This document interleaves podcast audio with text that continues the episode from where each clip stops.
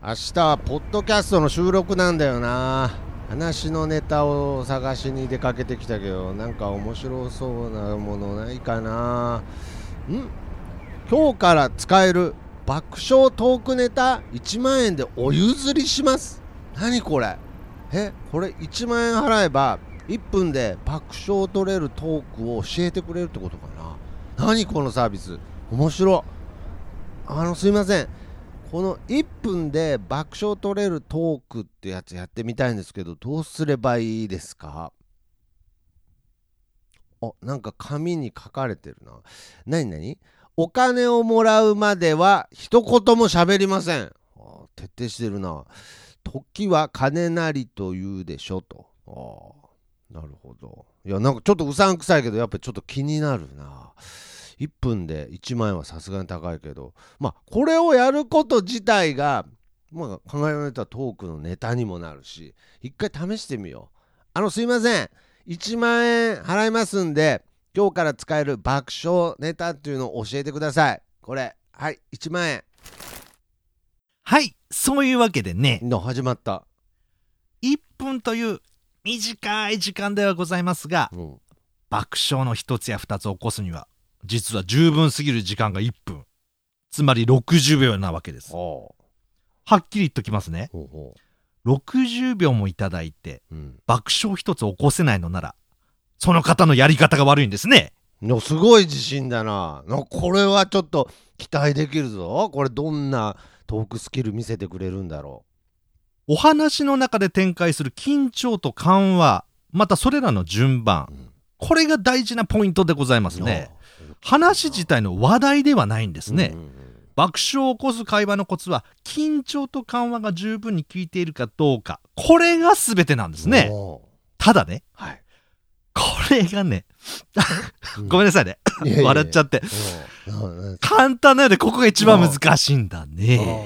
ああなるほど、終わった。いや何これ、いや難しいんだねっつって終わった。じゃいやじゃなくて、いやこれもいっぷんに入るんですか。なんかその前振りみたいな、なんか緊張と緩和とか言ってた部分、いやお金もったいないこれ。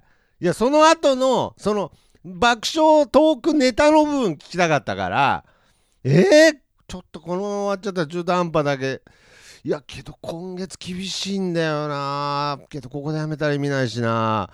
いや次もう最後あといちまんえんだけ入れちゃおう。ちょっともう一回もう一回お願いします。はい、にまんえんありがとうございます。いやなんか腹立つなこれ。これだけで私ね、数日ご飯にありつけるわけなんですけども。いやもうそういうのいいから、なんかその序章みたいな小ネタみたいの、もう本題とにかく入って本題に。早速ね、これ時間がありませんので。いや本当にないから。緊張と緩和を効果的に使った小話を一つ。もうほんと時間ないから、だから聞いた、もうそのなぞるところもいらないから早くいっぷん爆笑ネタに入れ。早く。数年前のことでございますね、うん、私の知人、ここでは仮に A とさせていただきますが、うん、この A がシェアハウスで共同生活をしていたところ、深夜ですよ、うん、眠りについた頃は牛三つ時、うん、首のあたりに何か違和感を感じたんでございますね、うんうんうん、疲れていた彼は違和感を感じつつも起き上がることもできずにいたわけなんです、うんうん、するとどんどん首が締まっていく、うん、完全に階段だな、うん、薄れゆく意識の中、うん、このまま死んでしまうんじゃないかと思った次の刹那ですよ、うん、ふっと呼吸が楽になったので目を開けてみた、うん、そうすると馬乗りになった彼のすでに亡くなっている高祖母、高祖母、つまりひいひいばあちゃんですね。ひいひいばあちゃんがものすごい笑顔のまんま、世代を超えてひ孫に母乳あげに来たわよーんって言うんですね。しょうもな。何でもシェアすればいいってもんではございません。おあたがよろしいようで。終わったよ。まさかとは思ったけど終わっちゃったよ。いや終わった、よろしくない全然。母乳あげに来たわよーんがピークだったのかなこれ。何これがいっぷん爆笑ネタなの。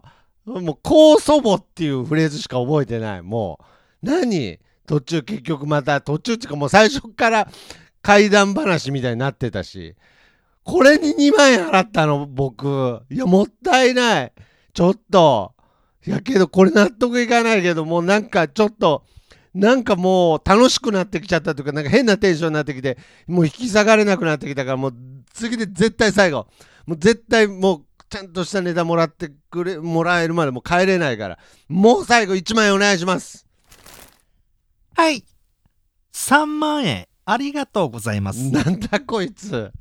なんで同じずっとテンションなんだよ。こっち熱入ってるっちゅうのに腹立つな。これだけで私に。もういいよ、だから。いいよ、これだけで私、もういいよ、その部分。これだけで私ね、数日ご飯にありつけるわけなんですけども。ちょっとしたいいもん食えるよ、もうさんまんえんあったら。だおい、それ言わなくちゃいけないの、その、なんか。ありつけるんですけど、もう早く本題に入ってくれ。本題に。数年前のことでございますね。なんだ、なんかまたどうか、なんか違うんだよな、最初イメージしてた感じと。まあのいいけど、まあ数年前のことでございますね。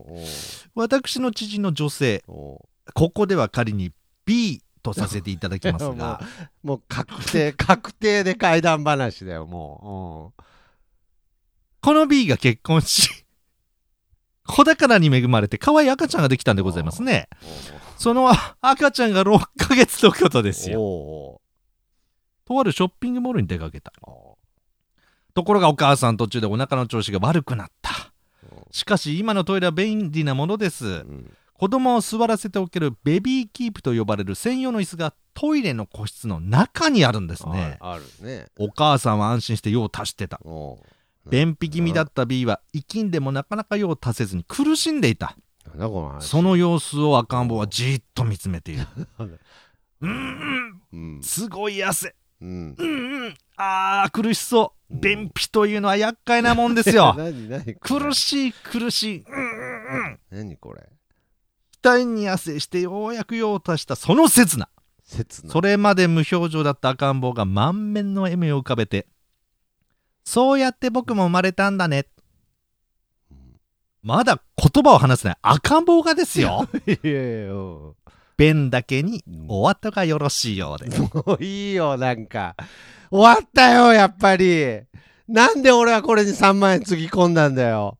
何、便だけにお後がよろしいよ、ようで、もうよくわからないし、なんかそれだったらお母さんだけじゃなくて子供便が立つみたいなね、喋ったから子供なのにとかなんか絶対あったし、でそもそもなんかもうそういうことじゃないし、なんか爆笑ネタとしてもなんか未熟だし、でもうほら怪談話としてもなんかもう中途半端だし、ほんとこんなざれ事にさんまんも払った男がいたとさ。いや、ほっとけ。それが一番ホラーだわ。